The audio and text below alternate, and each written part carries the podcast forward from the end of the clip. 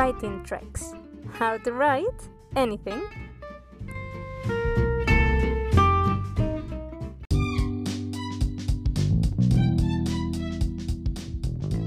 Well, in the previous episode, we have a look at how to link two independent sentences into one, into a compound sentence, using one of the fanboys, one of the strategies, I mean, like comma, for, given reason, comma, and, implying addition, comma, nor, implying a con- a negative, a negative idea, an, an option between two negative things, etc.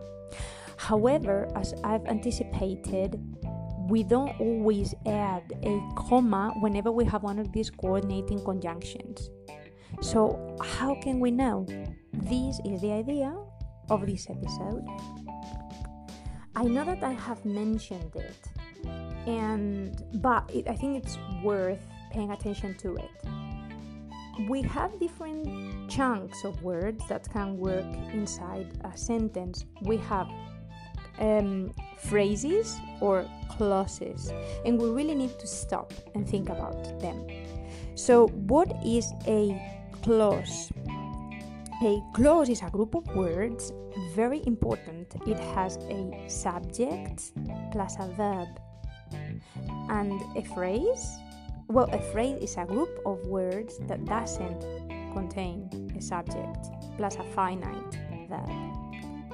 So before we move any further, let's pay attention and let's decide whether the next group of words are clauses or phrases. Number one, believing in yourself. Is this a clause or is, or is this a phrase? Believing in yourself. Believing in yourself is a phrase, it doesn't have a subject, it doesn't have a finite verb. Let's go for the next one Number two, after the president speaks. Is this a clause or is this a phrase? This is a clause. The president speaks. After the president speaks.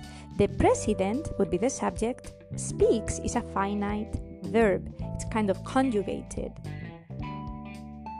The third one. The teacher always comes prepared. So the teacher would be the subject, comes would be the finite conjugated verb.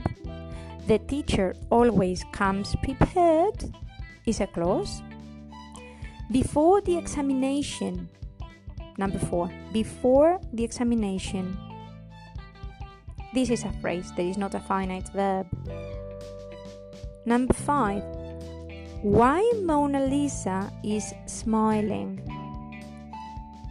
Number five, why Mona Lisa is smiling is a clause.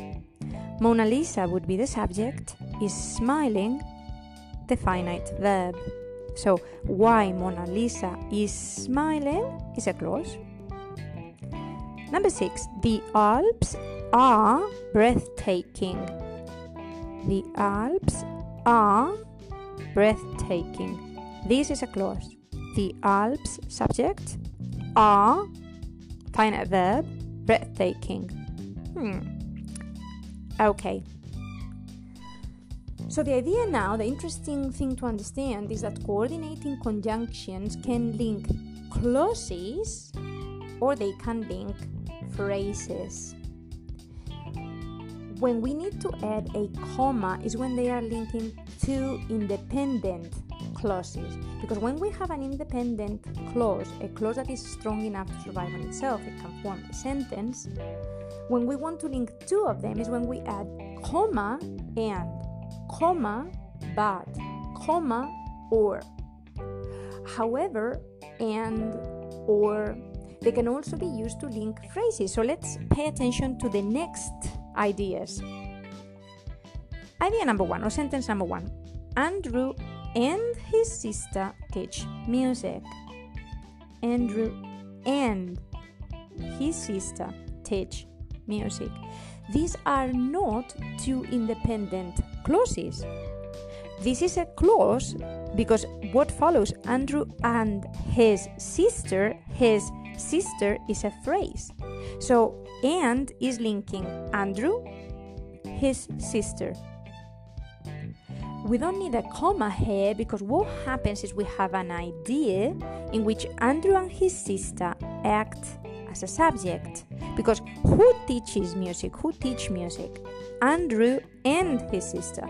So in this case, this is a compound subject. Andrew and his sister teach music. Both of them, both Andrew and his sister. And is not followed by a subject verb object. And is followed by a noun phrase, his sister. Therefore, no comma. Andrew and his sister is the subject. What do they do? They teach. What do they teach? Music. Andrew and his teacher and his sister teach music. Full stop. No commas. Just as we have a sentence that has a compound subject, we can also have a compound verb. So let's listen to the next example.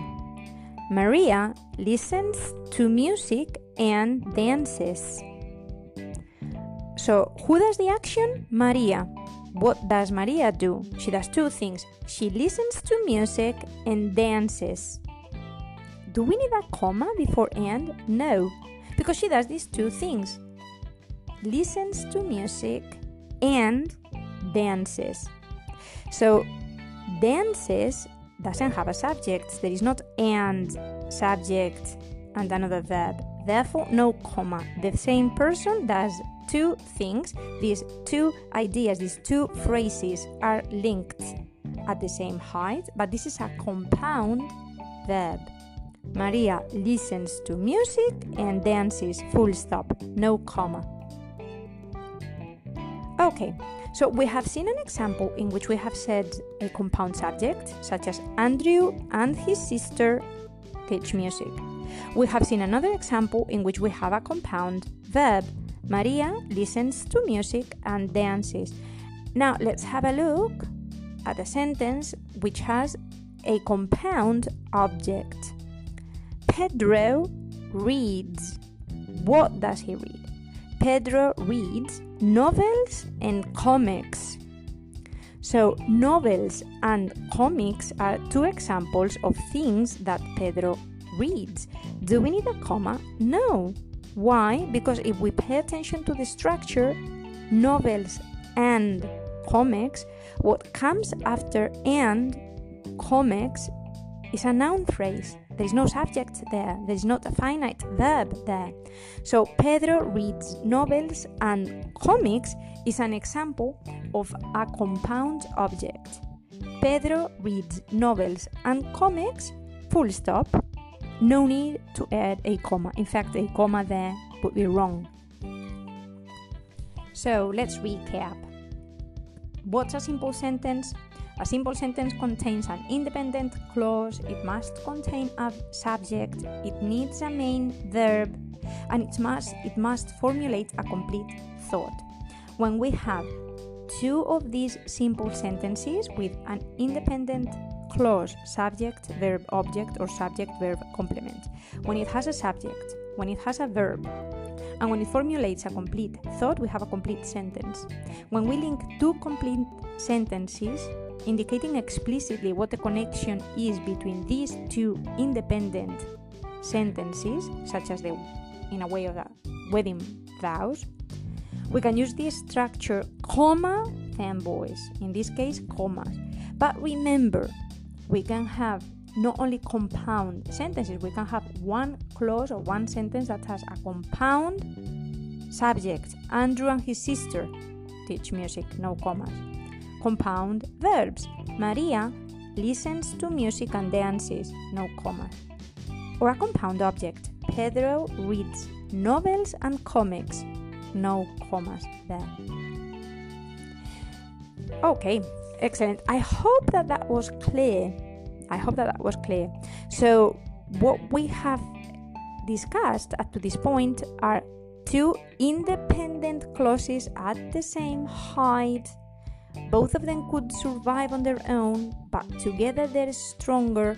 We're explicitly indicating what their connection is. Is it contrast? Is it a logical consequence? Blah, blah, blah, blah, blah, blah. Comma, fanboys, super strong. Now, is there any other interesting way in which we can link uh, clauses or independent clauses to make sentences? Yes, there is. Is there a way in which we can link them without explicitly um, implying or indicating what their connection is? Of course, there is. And what is that? A semicolon. But that would be the main idea of the next episode.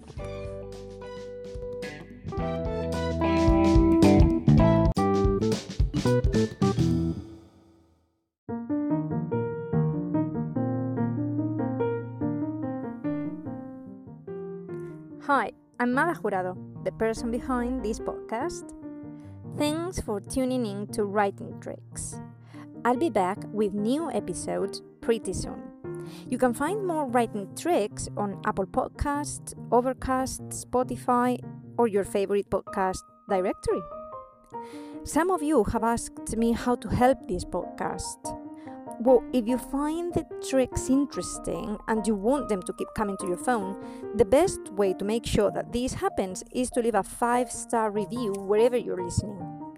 Of course, don't forget to follow it on Twitter and on Facebook at Writing Tricks and on Instagram at Writing Tricks FM. I'll meet you there and I'll see you next time. In the meantime, remember, there are easy tricks to learn how to write anything.